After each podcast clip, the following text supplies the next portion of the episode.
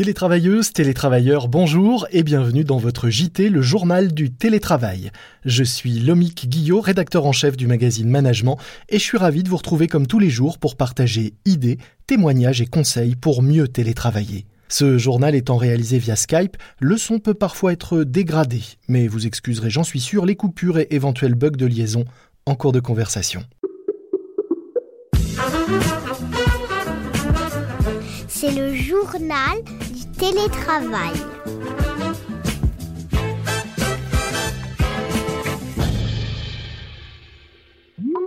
Aujourd'hui, j'ai le grand plaisir d'accueillir Yaël Gabizon. Yaël est coach de grands dirigeants et spécialiste du storytelling. Elle est spécialiste notamment des séries télé et anime un podcast pour management baptisé Manageflix avec des leçons de management inspirées des anti-héros des séries les plus populaires.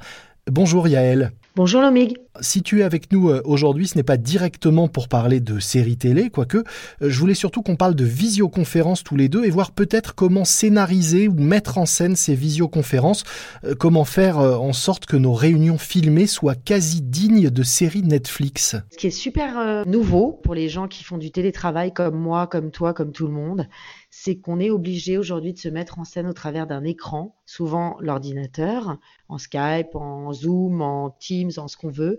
Et c'est pas facile. C'est pas facile parce que d'habitude on se voit pas, on n'a pas de retour micro, on n'a pas de retour image, on n'a on a rien. Et là on se voit, les gens nous voient au travers d'un filtre et c'est plus du tout la même chose. Donc c'est pareil que la télé, on devient tous des pseudo-présentateurs télé et comme tu l'as dit, on va se servir des recettes de ces gens qui le font depuis si longtemps et si bien. Qu'est-ce qu'il y a comme recettes qu'on peut prendre et adapter au télétravail et, à ces visios? Ben, écoute, il y a un truc qui est très très simple que font les présentateurs télé et que j'ai remarqué que ne font pas du tout les gens de l'entreprise, c'est de regarder la caméra. Alors, la caméra, c'est quoi? C'est le petit œil qu'on a juste au-dessus de l'ordi. Tout le monde le sait, sauf que personne ne le fait et que souvent on regarde l'image de son interlocuteur euh, au travers de, de l'écran, ce qui donne un regard euh, plongeant, pas très dynamique, pas très marrant, pas très sympa.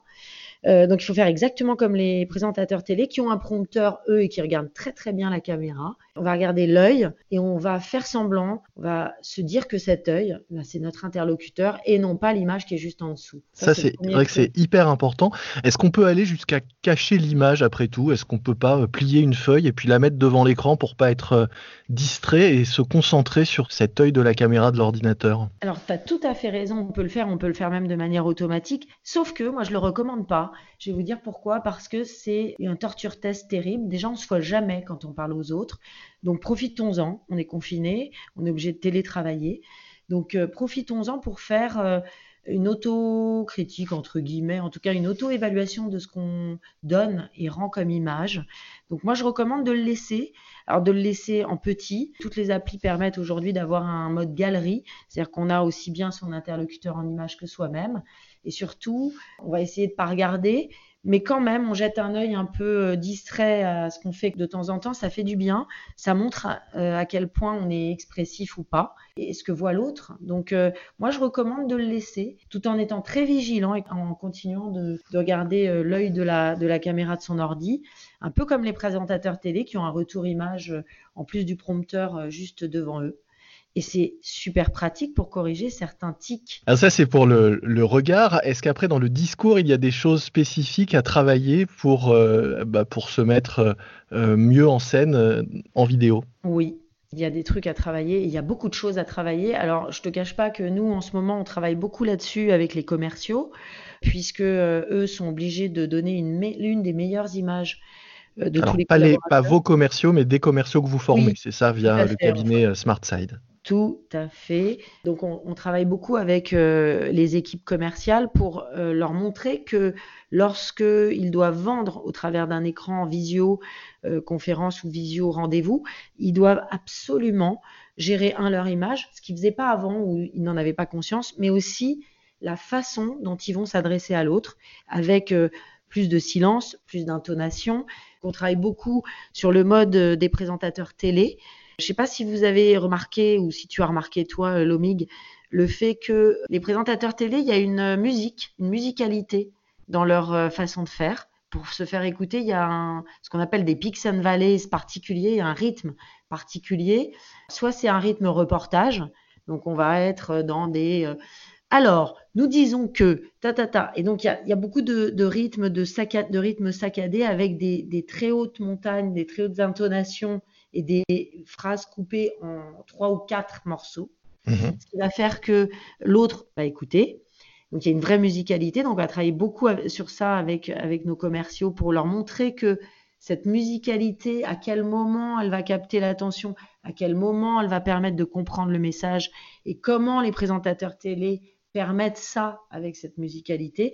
C'est presque une identité de chaîne chez les présentateurs, parce que M6, par exemple, quand on regarde... Euh, les, reportages de Capital, de Zone Interdite, il y a effectivement une signature euh, sonore très forte et une identité sonore euh, très forte. Et de même, sur les chaînes d'infos, aujourd'hui, on voit bien sur BFM TV notamment, pareil, il y a une façon de parler des, des journalistes, une façon de marteler les messages euh, qui est très très forte, très marquée et très identitaire effectivement. Oui. Exactement. Et comme nous on travaille beaucoup avec la télé pour certaines chaînes, ben on travaille beaucoup beaucoup sur cette façon de présenter à la présentateur télé. Et comme on travaille aussi avec des radios, on travaille aussi beaucoup sur les façons de faire des présentateurs radio audio, où euh, il y a le sourire, la façon conteur de travailler euh, sa voix. On n'a pas la même voix, par exemple, à la radio, ou avec un, enfin, au travers d'un micro qu'en direct. C'est connu et on peut, on peut très bien le voir en s'enregistrant. Donc il y a des tips comme ça où on va mettre du velours, ce qu'on appelle du velours sur sa voix. Donc on va être dans les basses et pas dans les aigus, pas avec le nez. Ce qui fait que ça passe beaucoup mieux et ça capte mieux l'attention. Donc tous ces trucs de présentateur radio, on va les utiliser euh, bah, à fond. Pourquoi se gêner Et ça va, ça va permettre de faire passer mieux le message et de capter mieux l'attention, ce qui est très très important en ce moment puisqu'on est sans arrêt à distance. C'est vrai que c'est des choses qui peuvent servir quand on doit prendre la parole devant un public, quand on doit prendre la parole en réunion, mais qui sont essentielles aujourd'hui alors qu'on est, comme tu le dis, à distance, à travers euh, des écrans, des écouteurs éventuellement, euh, des filtres successifs. Euh, et donc pour que le message passe, il faut qu'il soit exprimé le plus clairement possible et surtout qu'on arrive à capter l'attention de celui qui est, qui est en face. Oui. On travaille beaucoup aujourd'hui là-dessus.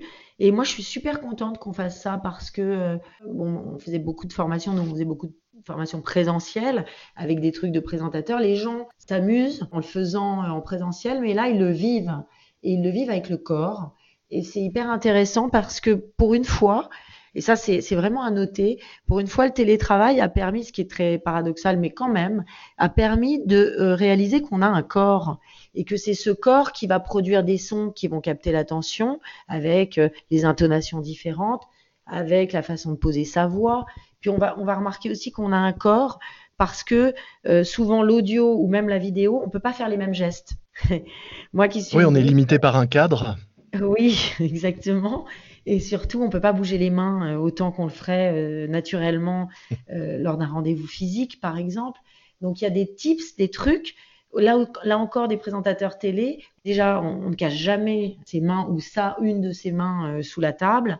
Mais en plus, on va les caler de manière à ce qu'elles bougent le moins possible. Je ne peux pas te montrer là parce qu'on est à la radio, mais euh, on va les mettre sur la table comme si on montrait aux gens qu'on n'avait rien à cacher. Et ça, on le fait, euh, on n'en est jamais conscient lorsqu'on présente en présentiel, parce qu'on se dit, bah, les mains, c'est naturel, elles bougent avec le corps. Lorsqu'on a mhm. un cadre comme on l'a euh, là en visio, on ne peut pas faire la même chose. Donc euh, là aussi, on réalise que le corps est présent, qu'on ne passe pas le message qu'avec seulement euh, sa voix ou ses mots. Et le non-verbal, curieusement, rappelle à l'ordre très vite quand on est en visio, plus que quand on est en, face à face. Et donc, c'est les gens apprennent beaucoup de ce télétravail avec, grâce à ça. Est-ce qu'il faut soigner, tu parlais du corps, mais est-ce qu'il faut soigner aussi le décor? Oui. Oui, alors moi j'ai vu, euh, j'ai vu un truc très drôle sur Zoom euh, notamment, mais je suppose que sur les autres euh, plateformes de, visioconférence c'est la même chose. On peut placer des fonds. Donc on fait exactement comme les présentateurs de météo, on peut placer des fonds. Donc on a un fond vert et on peut mettre ce qu'on veut derrière. Donc vous pouvez mettre la photo d'une jungle ou autre. Je déconseille moi d'avoir un, fond naturel, son salon ou sa salle à manger et plutôt de mettre un fond neutre, soit un mur blanc, un rideau. Euh. Exactement, ou un fond neutre euh, type foncé qui va mettre en valeur en fait euh, son visage et, on va ressortir beaucoup mieux et pas du tout l'ambiance salon qui va enfin, c'est très perturbant pour, pour l'autre, même si lui est dans le même cas, de voir que vous êtes dans votre salon, c'est moyen. Ça, on peut le faire pour des réunions d'équipe, mais pas pour euh, une prospection commerciale, par exemple. Exactement notamment parce que ça date et ça met un lieu. Et vous savez, comme euh, au théâtre euh, et dans les films, c'est important le décor, les lieux, le temps. Il faut surtout pas donner des repères qui sont des repères de relâchement ou des repères qui peuvent diminuer la concentration de l'autre. D'accord, donc pas le cadre derrière qui va attirer le regard ou euh, la fenêtre à travers laquelle il se passe des choses. On essaye d'avoir un cadre neutre et, le plus euh, professionnel et, neutre possible. Oui, ou alors si on est très bon, et euh, ça, ça se prépare aussi, un cadre qui va être en adéquation avec ce qu'on va vendre. La, la plupart des gens aujourd'hui mettent les logos des, boîtes mhm. dans lesquelles ils sont. Je trouve pas ça très personnel. Ça peut être, je sais pas moi, un visuel un peu sympa qui représente euh, la boîte ou un fond neutre sur lequel on va avoir un petit cadre euh, vers euh, la communication de l'entreprise.